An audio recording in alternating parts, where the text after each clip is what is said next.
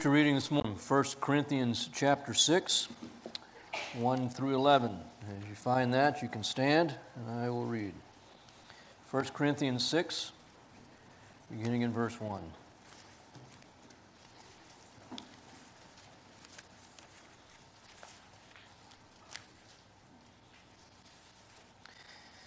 Does any one of you, when he has a case against his neighbor, dare to go to law before the unrighteous?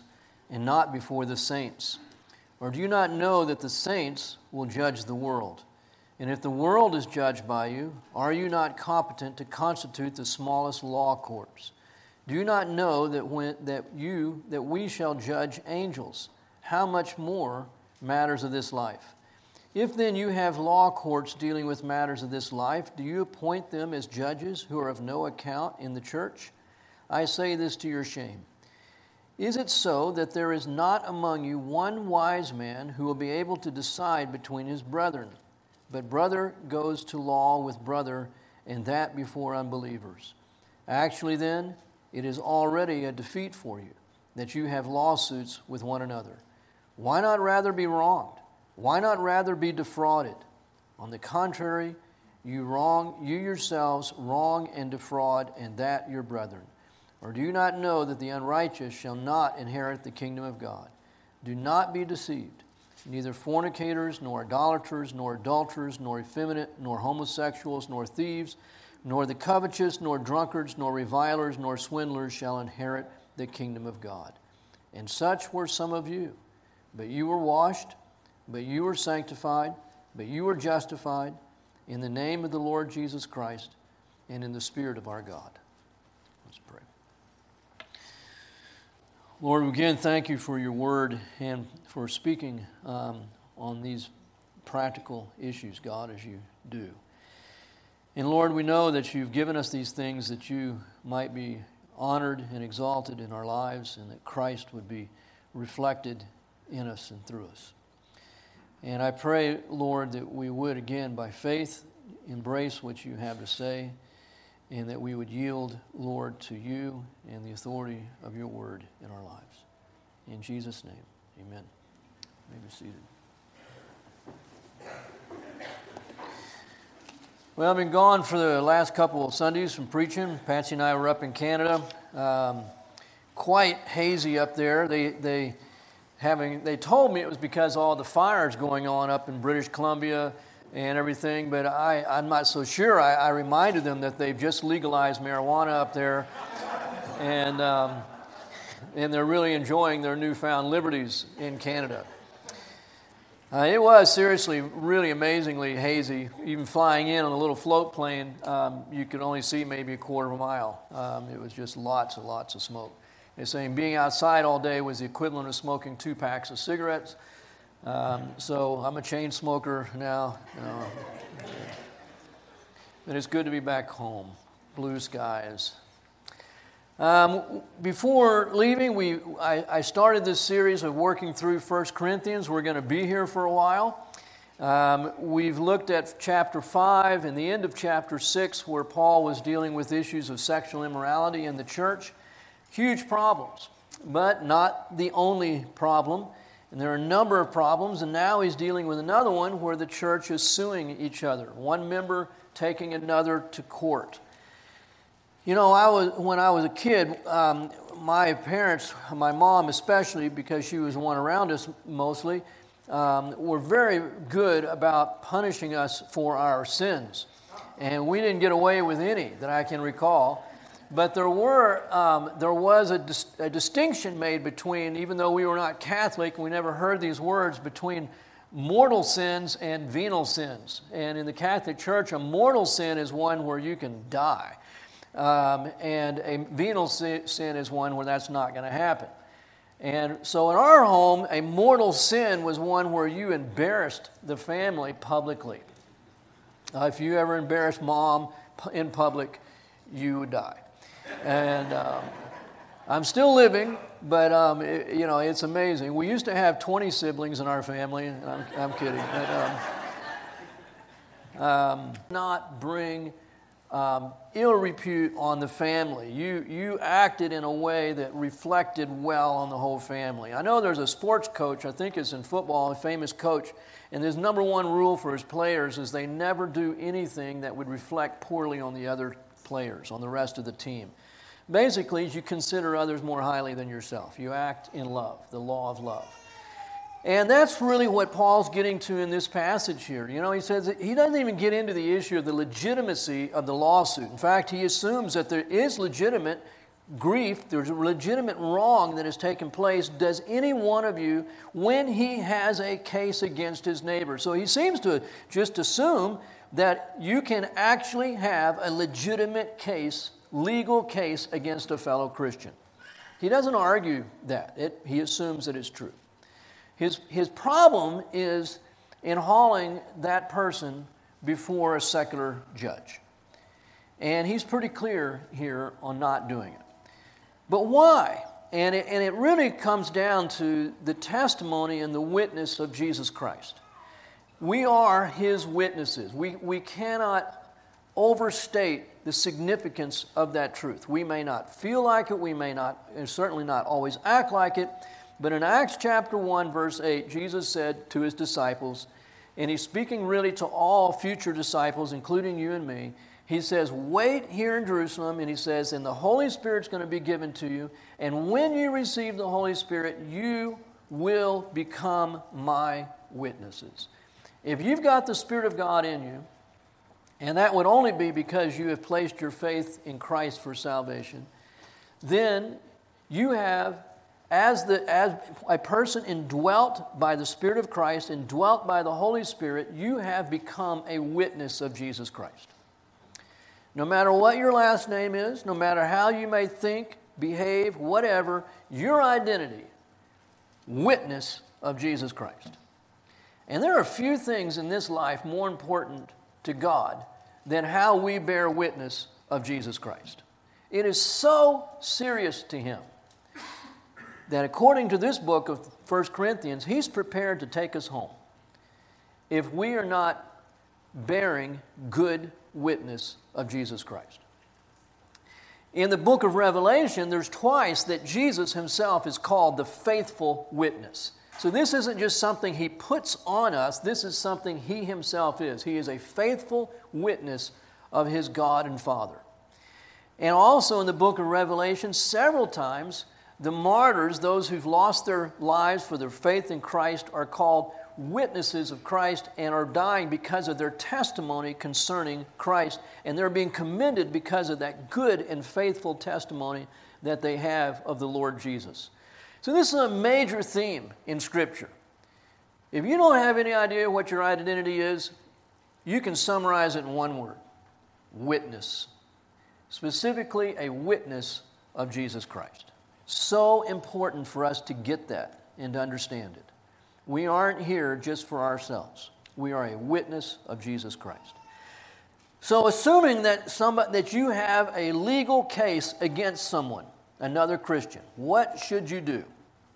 Paul's problem here is that we go before unrighteous, secular courts. And he goes, What are you thinking? In fact, there are six rhetorical questions that he asks in these first few verses here, just in the, in the first um, four verses. Six rhetorical questions. Look what he says here. Does any one of you, when he has a case against his neighbor, dare to go to the law before the unrighteous and not before the saints? That's the first question. Number two, or do you not know that the saints will judge the world? And if the world is judged by you, are you not competent to constitute the smallest law court? So now, second and third question. The second question don't you know that you, as a saint, will, with Christ, judge this world?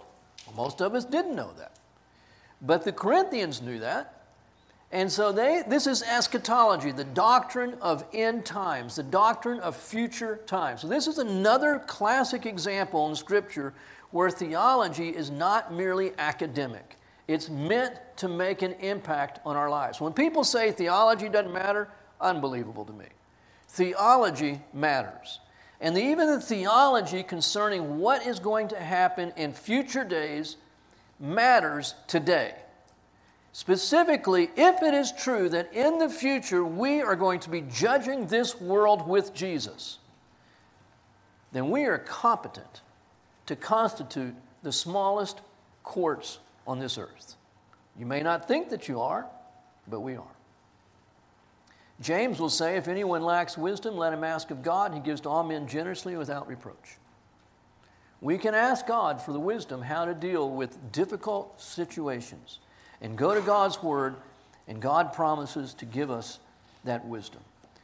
So there is, in the future, we will be judging. And that means in the present, we are competent to constitute even the smallest, certainly the smallest of all law courts. They're much smaller than the one that we're going to be sitting on as judges in the future. Verse 3 Do you not know that we shall judge angels? Now that appears to be a new revelation because the Bible, the, New Te- the Old Testament, New Testament does speak about us judging with Christ, but I don't know of any place that says we're going to judge angels until Paul says this. But again, future events, eschatology, that has practical application for today, how much more shall we be able to judge matters of this life? If then you have law courts dealing with matters of this life, do you appoint them as judges who are of no account in the church. So, why would you go get an unbeliever to deal with spiritual things?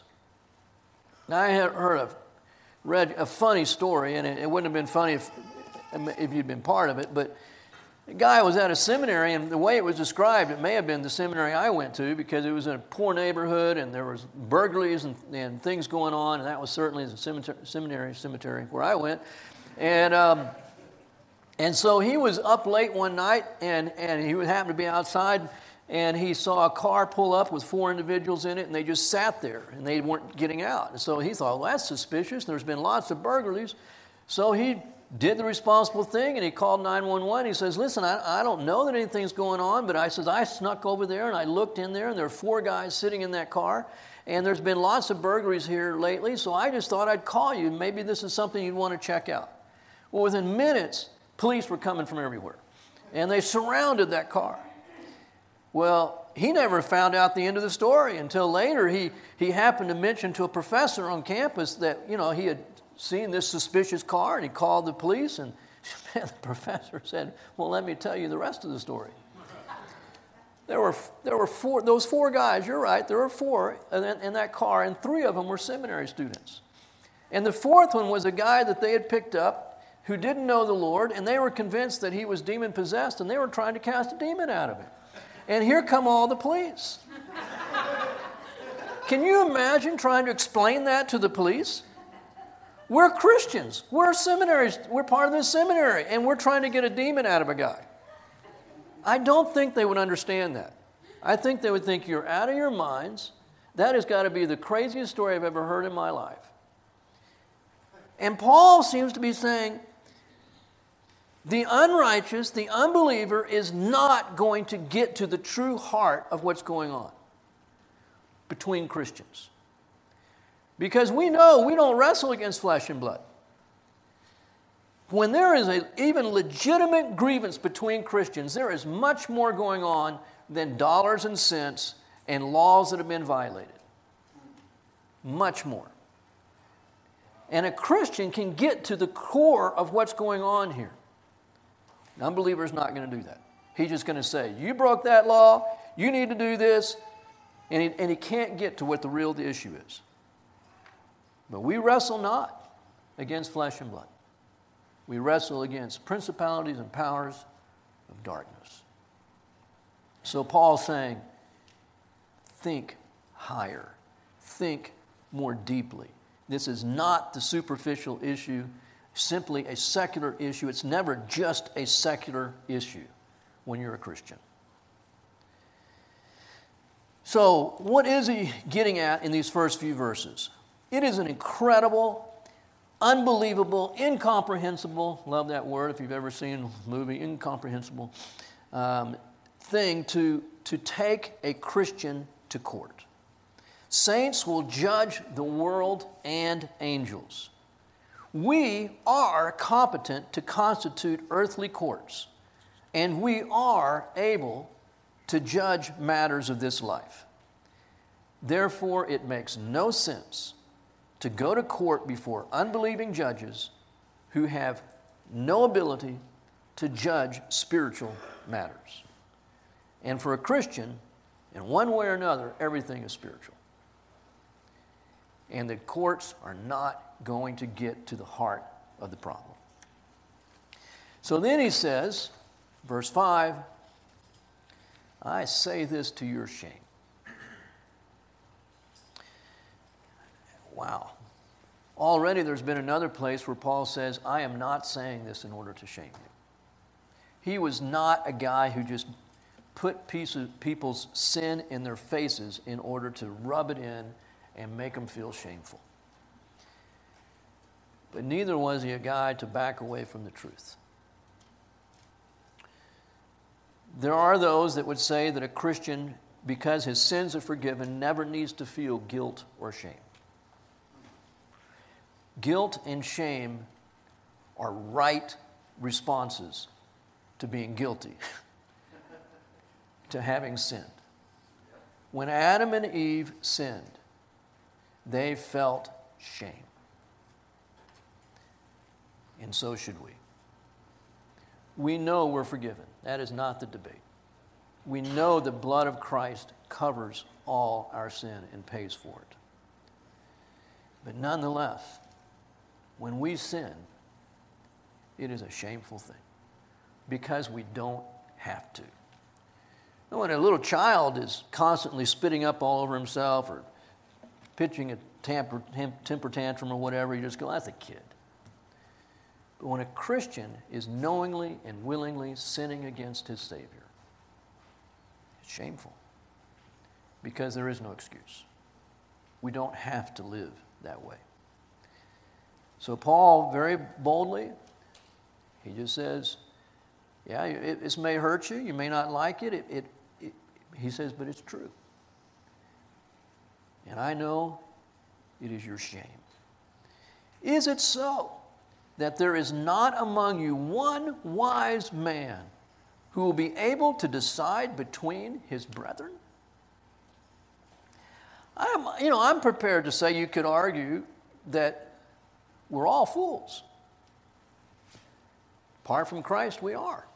Chapter 1 not many wise, not many noble. God has called the foolish things and the weak things, right? But in Christ, we have the wisdom of God available to us because we have been given the very mind of Christ. Paul's already argued these things. We have the mind of Christ, he said in chapter 3. Is there not one person among you who has the wisdom to be able to? He said, it's almost like saying, Isn't there a Christian among you? Because we have the mind of Christ, we have the very wisdom of God within us. But brother goes to law with brother. And that before unbelievers. Talk about hanging your dirty laundry out. Man, wouldn't it be an amazing thing if the world could say Christians never sue each other. Wow. You know, I, you, many years ago, I, I heard the story that the reason that when you go to the store and there's one price for every single person who walks in the store, no matter what, whether relative or friend or enemy, you walk into Walmart or you walk into HEB and there's one price and you can expect to go to the cash register and pay the same thing as anybody else who walks in the store. The reason for that is because of Christians. I heard that many years ago because it used to be that in the marketplace you'd have every man have his little booth and, and, and, the, and, the, and the man who owned the booth would, would have a different price for every person who came up depending on whether he was friend, relative, or enemy. So we were in Israel, not, you know, March of this year, and, and um, I hadn't been there in many, many years, and I, and I knew that there was in, the, in Jerusalem, the old city, there is a Christian section, there's a Muslim section, and what's the third one? Jewish section. And so you, yeah, obviously, we're in Israel, okay? I got a lot out of Israel, okay? So you walk around, and we didn't, and we didn't do this till the, la- to the end of the time. We finally went to the Christian section. Well, if I ever go back to Israel, we're going to go to the Christian section first. You know, and it's because when you go to the Muslim section and the Jewish section, you never know what the price is. They tell you this is the price, but you know that's not really the price. So I bought a shofar, big ram's horn. Every place I went, they were saying 200 bucks, 250 bucks. Huge. For, I'm going, no way. So I ended up talking a guy down to $85, and I felt pretty good. And then we go to the Christian section. One price, it's a low price, there's no bartering, no dickering, and you walk out going, I got a good deal. Amazing. That's the way it's supposed to be. And so, so the world was changed. Literally, the world was changed because Christians in the marketplace said, I don't care who walks up to my booth, they're all getting the same price. So, guess what? Everybody wants to, wants to deal with the Christians. Nobody's getting ripped off. And it changes the economy of the world. Really. It's probably some people, some economists say it's the single biggest factor that's changed the economy of the Western world was Christians saying one price for everybody. Nobody gets cheated. Changed everything. That's a distinctive. And you think how little distinctive the church is known for today.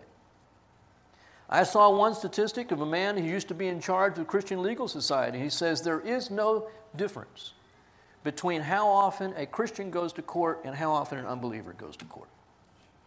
We know there's no difference when it comes to divorce. It's 50% in the church and it's 50% outside the church.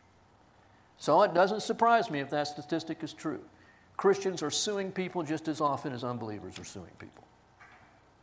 Shouldn't be that way, especially when it involves Christian to Christian.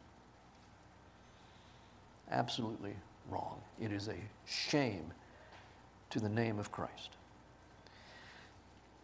So, verse 7 actually, then, it is already a defeat for you that you have lawsuits with one another.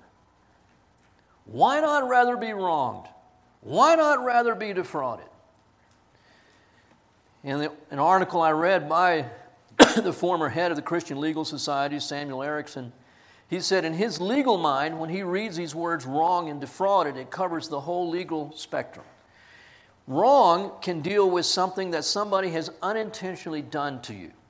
They ran a red light unintentionally and T boned you and put you in the hospital. You've been wronged. You have grounds for a lawsuit. We had a student, I've talked about it before, um, just because lawsuits, it always comes to mind. He had an appendectomy.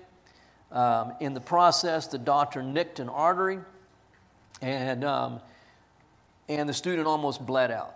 The nurses just con- put constrictions on him. They didn't understand what was going on, so they just tried to put pressure externally. And he took, it was something like 10, 11 units of blood before they finally went back in and, and, um, and, he, and patched up the artery. It was a mistake. And I remember standing there, and all these nurses that came through during those few days, all of them were, were lying, basically. Nobody was going to fess up to what actually happened. And I'm standing there with this family that had flown in from, from um, Washington State, and, and in walks the doctor. And boy, he knocked our socks off. Because this man said, I need to tell you what I did. I messed up. In the process of taking out your son's appendix, I nicked an artery, and that's why he almost died. And we were all going, when was the last time something like that happened? Well, this doctor just walks in and acknowledges what he did wrong. Malpractice lawsuit. No. His Christian family said to him, We praise God that our son's alive. And we understand that it was just a mistake. Anybody could have done it. Do you really sue people for accidents? It was an accident. Would you want somebody to sue you for an accident. A wrong was done, but it was unintentional. But to defraud somebody, on the other hand, is not unintentional. That's purposeful. Again, that this lawyer is saying, as he looks at it from a legal perspective, Paul is covering unintentional and intentional injury. A Christian intentionally injures you, wrongs you, defrauds you. What should you do?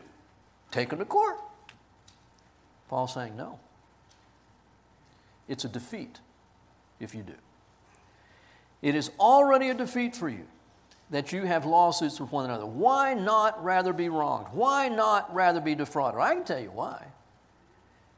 Because I want compensation. I want recompense. I want justice. So, why do we go to court? Because, one, we think that we deserve justice. And we think the courts are going to give us justice. We have a, a, an attorney that used to go to this church, and he told me he, he got out of the law profession. He was an assistant district attorney, and he got out of law because he said, I went into, into the legal system expecting to help people get justice. And I realized there is no justice in the legal system. And he says, I've gotten out of law. God has instituted government, and I believe God has instituted the courts. And in principle, they are good things. We shouldn't speak negatively about them. But in practice, they often are very corrupt.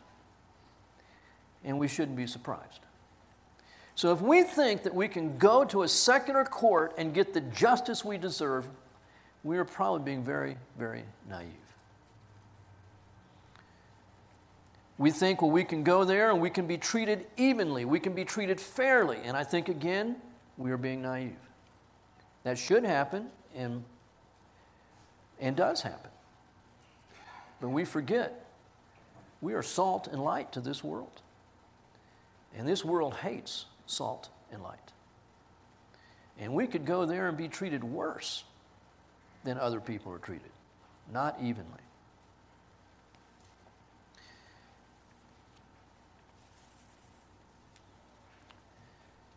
More to say in a second on that. Verse 8 On the contrary, you yourselves wrong and defraud, and that your brethren. So let me, I'll get to these first seven verses seem to deal with the person who is taking the brother to court. And then verses 8 through 11 seem to be dealing with the person who deserves to be taken to court. Okay? And which is a good thing, Paul's addressed both of it. He's not just talking about you've been wronged, you have the case against your brother, you have here the opportunity to sue somebody. He, he, that's just half the equation. Because if we, if we only had the first half, the first seven verses, we'd walk away going, well, man, the guy that wants to sue me, what happens to him? Nothing. Well, that's not true. Verses 8 through 11 deal with the other side of the coin. Okay? So, first, these seven verses, just, just making a couple more points here. What is Paul forbidding? He is forbidding defaming the name of Christ Amen. in public.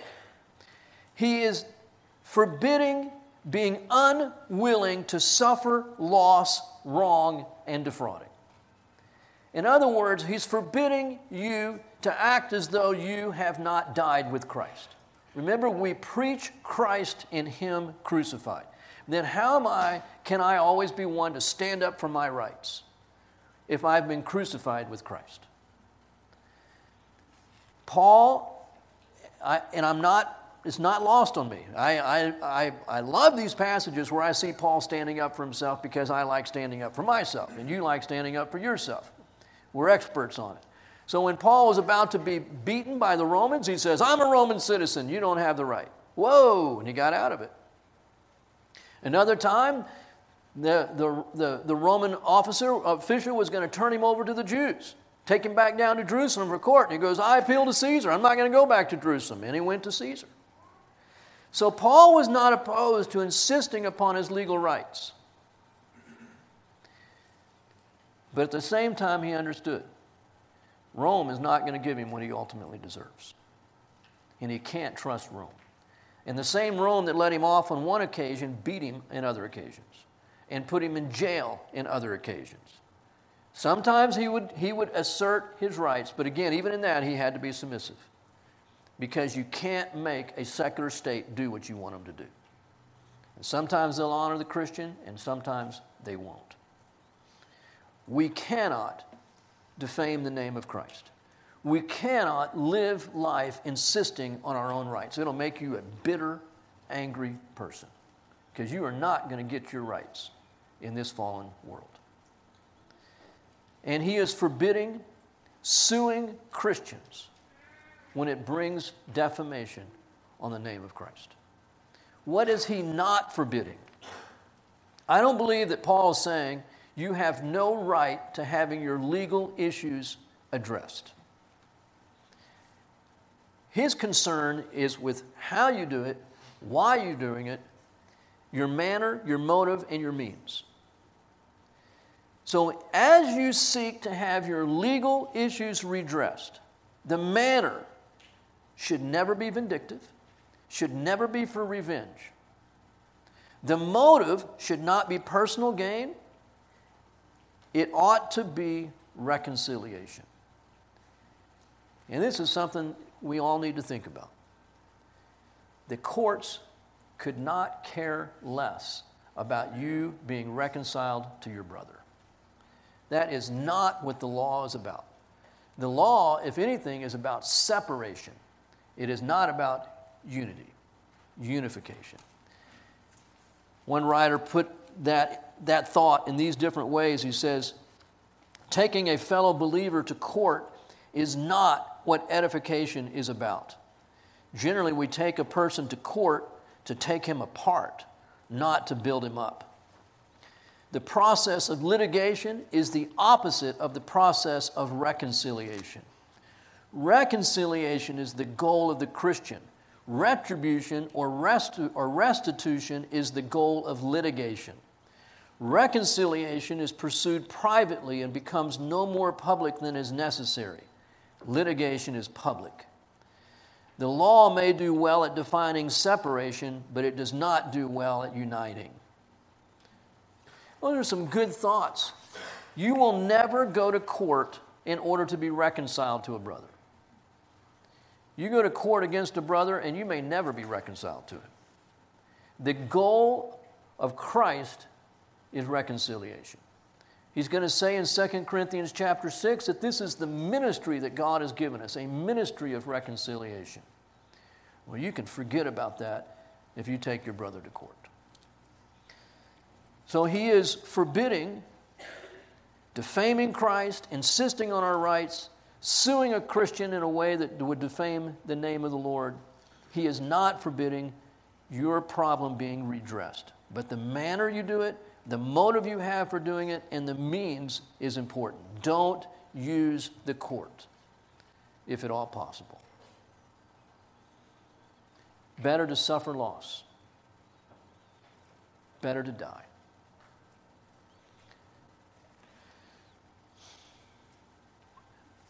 Now, obviously, undergirding everything that Paul's been saying in these first seven verses is the testimony of Jesus Christ. And remembering it's brother against brother. Now, in these next verses, he switches and says, I want to address the one who deserves to be sued, because that too is a problem. On the contrary, you yourselves wrong and defraud, and that your brother. So the person who wrongs and defrauds, that too is unchristlike. Now, you can wrong and defraud by taking your brother to court who's wronged you and defrauded you. But the issue here is the one who wrongs and defrauds. Now look at verse 9. Do you not know that the unrighteous shall not inherit the kingdom of God? Now, there's two interpretations here. Most would, would take the side here that he's saying you can't go to heaven and be unrighteous. So some would even go so far with that as to say, if you live this way, defrauding and wronging your brother, you can forfeit your salvation. I don't do that, take it that way. Some would say, when he says that you can't inherit the kingdom of God and do these things, he's not talking about losing your salvation, but he's talking about losing your inheritance or losing your reward. I'm comfortable with that. The point being, again, is there is a future coming. And not only in the future will we be judging this world and judging angels, but in, this, in that future, we will have our own deeds judged. We ourselves are not judged, but our deeds are. And there will be a reward. There will be a recompense. 2 Corinthians chapter 5, Paul goes into detail with that. Do you not know that the unrighteous shall not inherit the kingdom of God? Do not be deceived. Neither fornicators, nor idolaters, nor adulterers, nor effeminate, nor homosexuals. Effeminate here is the passive role in a homosexual relationship. So it's two categories of homosexual the passive and the active. Nor thieves, nor the covetous, nor drunkards. Now, thieves, again, you're dealing with active wrong against another person. Revilers, so again, this is not just, these are not just civil cases, there are also criminal cases that Paul's involved talking here about. They shall not inherit the kingdom of God. And such were some of you. That's a pretty comprehensive list of pretty bad sins. We would say, the Catholics would say, maybe, these are mortal sins. And Paul says that whole list was true of the Corinthians before they were saved. It's not true of you now. Such were some of you. And if there was ever a verb in any sentence in the Bible that had monumental impact, it is that past tense of that verb. Were. This is not who you are. Stop acting like it. You are saved from this. And when you're taking your brother to court, when you are wronging your brother, defrauding your brother where you deserve to be taken to court, you are no longer representing the name of Christ accurately. You are not being a good witness to Jesus. This is not who you are. Remember, Paul started out this letter reminding these people of who they are in Christ, and that becomes the, the foundation for everything he says and when he's challenging them on the different problems. Remember who you are. You are not this kind of people anymore. And praise God. That word, man, that is the power of, this, of salvation. That is the power of God's redemption in Jesus Christ. That there is a were, there is a was for every Christian. I am not what I was. I am a new creature. I am something different. And by the grace of God, I can be what I am now and don't have to continue to be what I was before I was saved. Praise God. I'm telling you, this is why this is good news to the gospel. And I could just camp out here for a long time. That this is the word of God's salvation. And that verse, in the context here, makes this not only the best news, it makes it vile, hated news by some in this world. And I'm thinking of the homosexual community. Because they argue you're born that way, you will always be that way, and it is cruel to tell a person that he can be something other than what he is when there's no hope for him to change. And Paul's going, this church has people in it who used to be homosexual and they're no longer homosexual and their life is, a pro- is living proof that Jesus Christ is alive and he can change anybody and deliver anybody from their sin. Why would we trample underfoot the Son of God by acting no different today than what we did before we were saved? Such some of you were.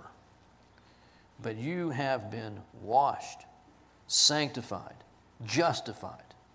It's not what you were.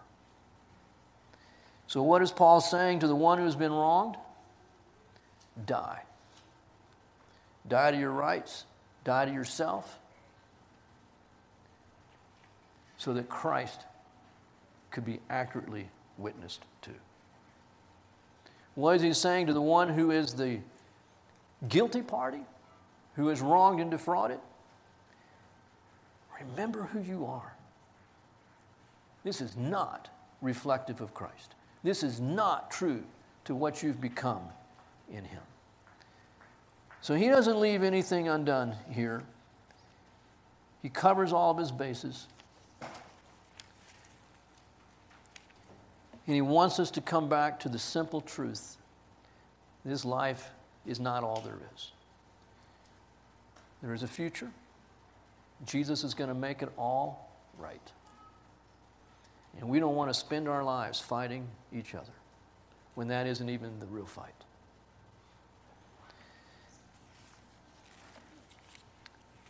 I came across a list of 16 questions to ask before going to court.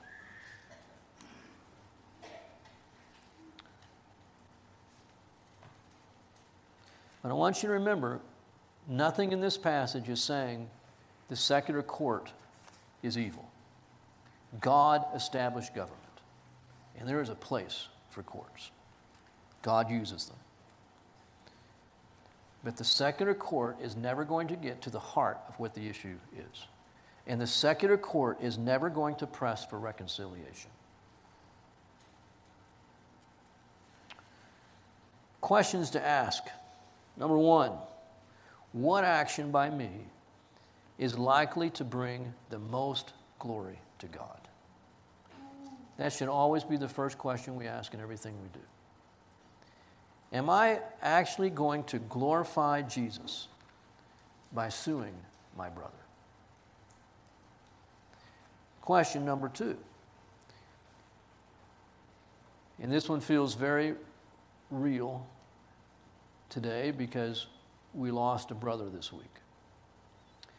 If I had six months left to live, how much of my life, how much of that time would I spend in litigation?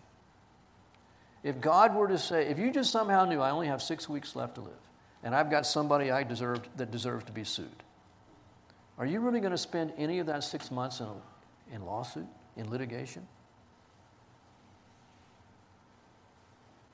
What are my true motives for getting involved in litigation? Is it a desire for revenge or security? See, I think, and it's why I'm, I'm very cautious about saying it is an absolute, a Christian should never sue another Christian. I'm cautious about that because God uses the courts to protect innocent people and to punish evildoers. They are a minister of God to do that. And you can, a Christian can sue another Christian on behalf of another Christian because of evil that's being done.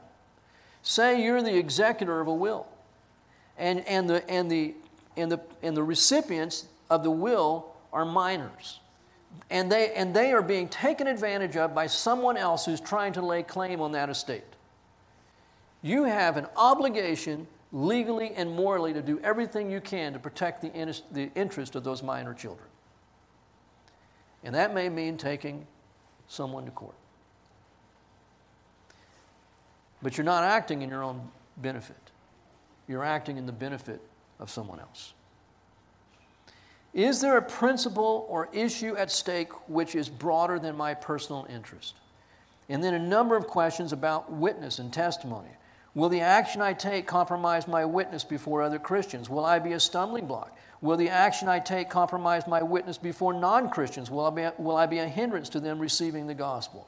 Will the action I take compromise my witness before the other party, their counsel or my counsel? Will the action I take compromise the testimony of the church or other Christians? Will my action have potentially damaging consequences on innocent third parties?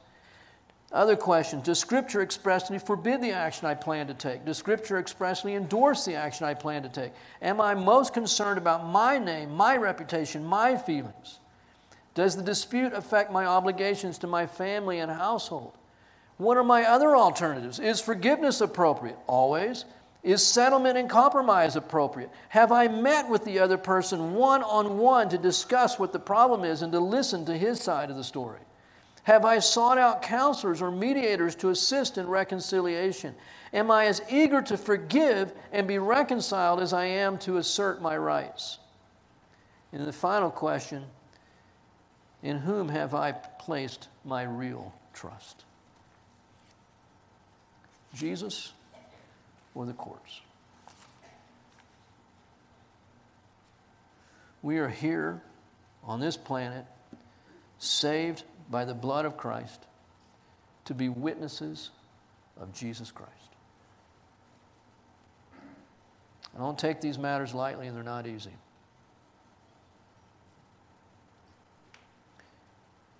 But the main concern we have is the name of Jesus Christ. And if we are those who are on the guilty side of the ledger, man, do we need to seek forgiveness. Jesus says if your brother is hauling you off to court, get it right with him before he ever takes you to court. And that's assuming you've wronged him. And we need to remember if we're on the guilty side of the ledger, this is not who we are. It's not who Jesus is. May the Lord Jesus truly be honored in our lives. Wouldn't it be great if our secular society would say, Christians don't sue each other? I'll close this in prayer. Lord, every one of these passages, in one way or another, comes back to dying to self that Jesus would be seen. Because the biggest problem we have in life, Lord, is not other people, it's self. We want to rule, we want to be heard, we don't want to be hurt. We want to stand up for ourselves the last thing we want to do is die or let another person win. And Father, I pray again that our your heart would truly rule in ours. And that we would be yielded, God, to you and your ways. I pray, Father, that we would forgive and that we would seek to be reconciled where it is possible. Especially, God, when we are the ones who have caused the problem. And we thank you, Father, for your mercies toward us, for your grace, your goodness. We all want to live free, Lord, and not to be bound up by anger and resentment. And I thank you, God, that your ways lead us to that place of truth and that place of freedom. In Jesus' name.